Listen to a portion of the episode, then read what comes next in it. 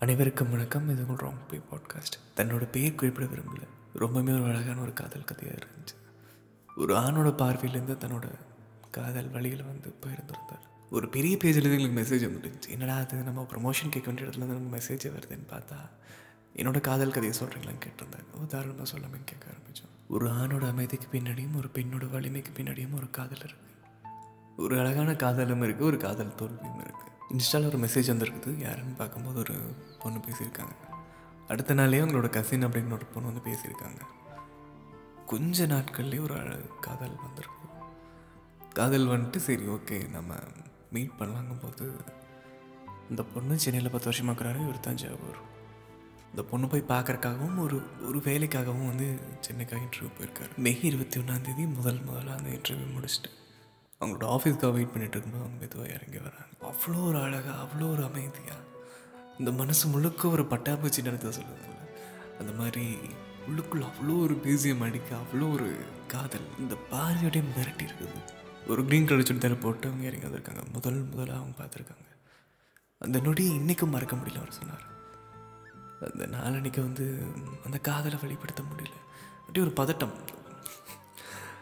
ஒரு ஆணின் நாணம் அது உள்ளக்குள்ளே உள்ளுக்குள்ளே அவ்வளோ ஒரு பதட்டமாக இருந்து அவர் பேச முடியாமல் ஏதோ ஒன்று உளறிட்டு அப்படியே டக்குன்னு கிளம்பி வந்துட்டார்.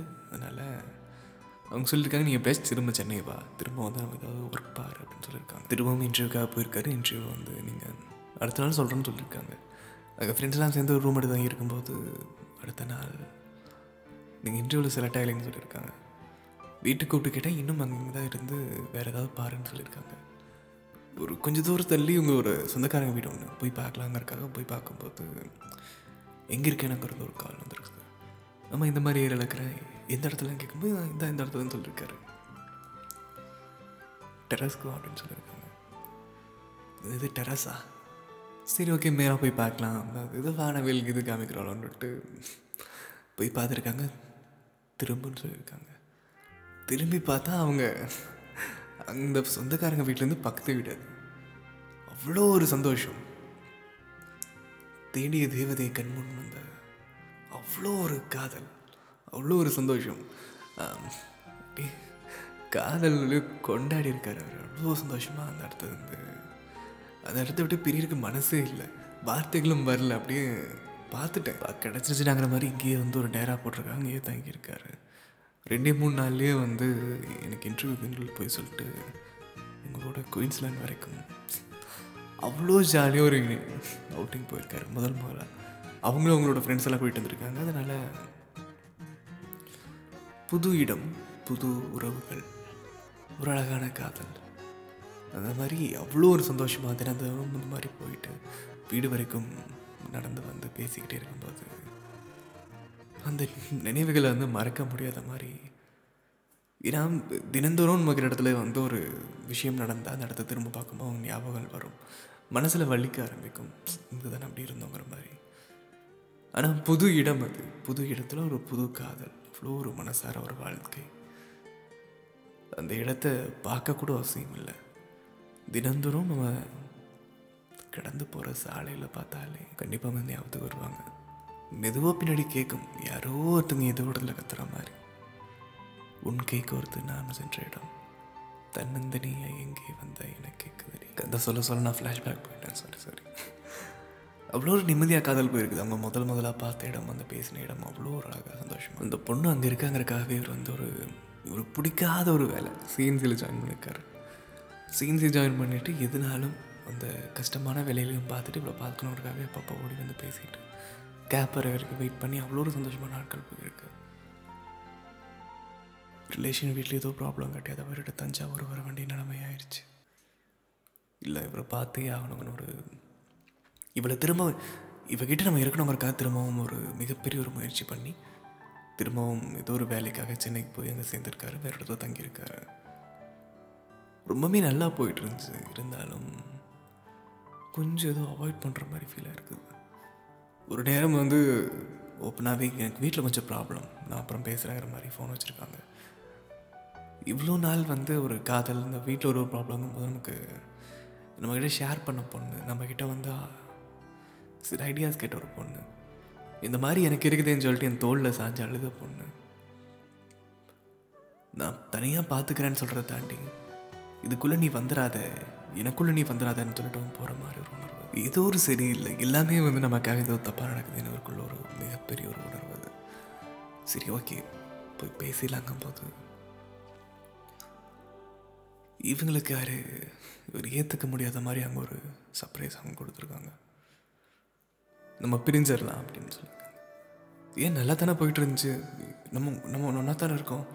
நானும் ஒரு நல்ல வேலைக்காக உனக்காக நான் இவ்வளோ தூரம் வந்திருக்கேன். ஏன் இப்படி சொல்கிறேன்னு கேட்டால் அவங்க எல்லாமே ஒரு ஜாயின்ட் ஃபேமிலி ஸோ இவங்க அப்பா வந்து கொஞ்சம் ட்ரக் அடிக்டுங்காட்டி மணி லாஸ் பண்ண வேண்டிய ஒரு ப்ராப்ளம் ஆயிடுச்சு எல்லா விஷயங்களும் சேர்ந்து ஒரே ஒரு விஷயம் தான் சொல்லியிருக்குது.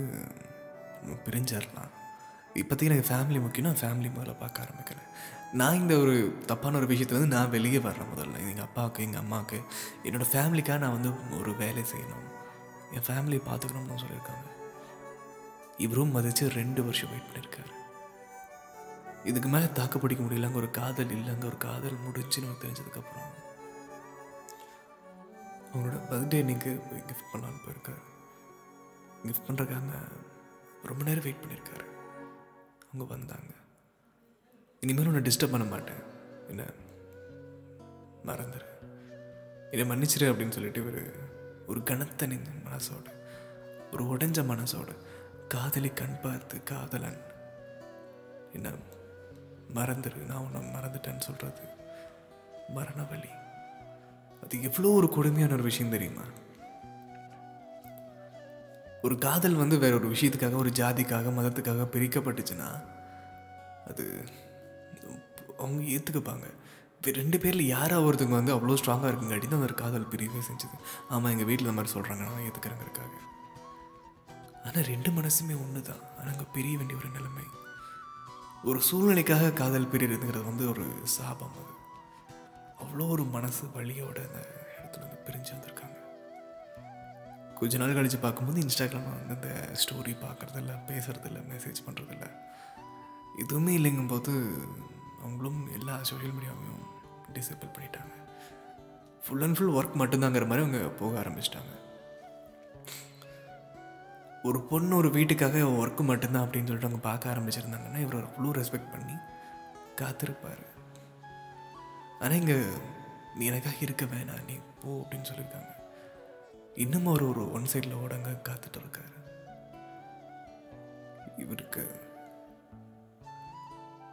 இந்த ஒரு பாட்டில் ஒரு லைன் வருங்க. காத்திரு என்று நீ சொல்லி போனால் அதுவே போதும். மறந்துரு என்று நீ சொல்லி நேர்ந்தால். முதல் முதல்ல அவங்கள பார்க்கும்போது ஒரு உணர்வு வந்திருக்கும்ல. ஒரு ஒரு காதல் சந்தோஷம் அது. என்ன பண்ணுறதுன்னு தெரியல. எல்லாருக்கும் இந்த ஒரு ஸ்டேட்டஸ் போடுற ஒரு பழக்கம். அவ்வளோ ஒரு சந்தோஷத்தில் என்ன பண்ணியிருக்காருன்னா ஒரு ரெண்டு மூணு ஃபோட்டோஸ் எடுத்து வீடியோஸ் எடுத்து அவருக்கு தோன்ற பாட்டுகளெல்லாம் வச்சு ஒரு எடிட் பண்ணியிருக்காரு. முதல் முதல்ல அவர் எடிட் பண்ண ஒரு பாட்டு வந்து உன்னை பார்த்த பின்பு நான் நானாக இல்லை தலை பாட்டை போட்டு அவ்வளோ ஒரு சந்தோஷமாக எடிட்லாம் போயிட்டு அது அப்படியே கன்டினியூ ஆகிருக்குது அவருக்கு பிடிச்ச ஒரு விஷயமே எடிட் பண்ணி போடுறது அந்த மாதிரி. காதல் தோல்வியும் அவர் எடிட் பண்ணி கொண்டாடிருக்கார்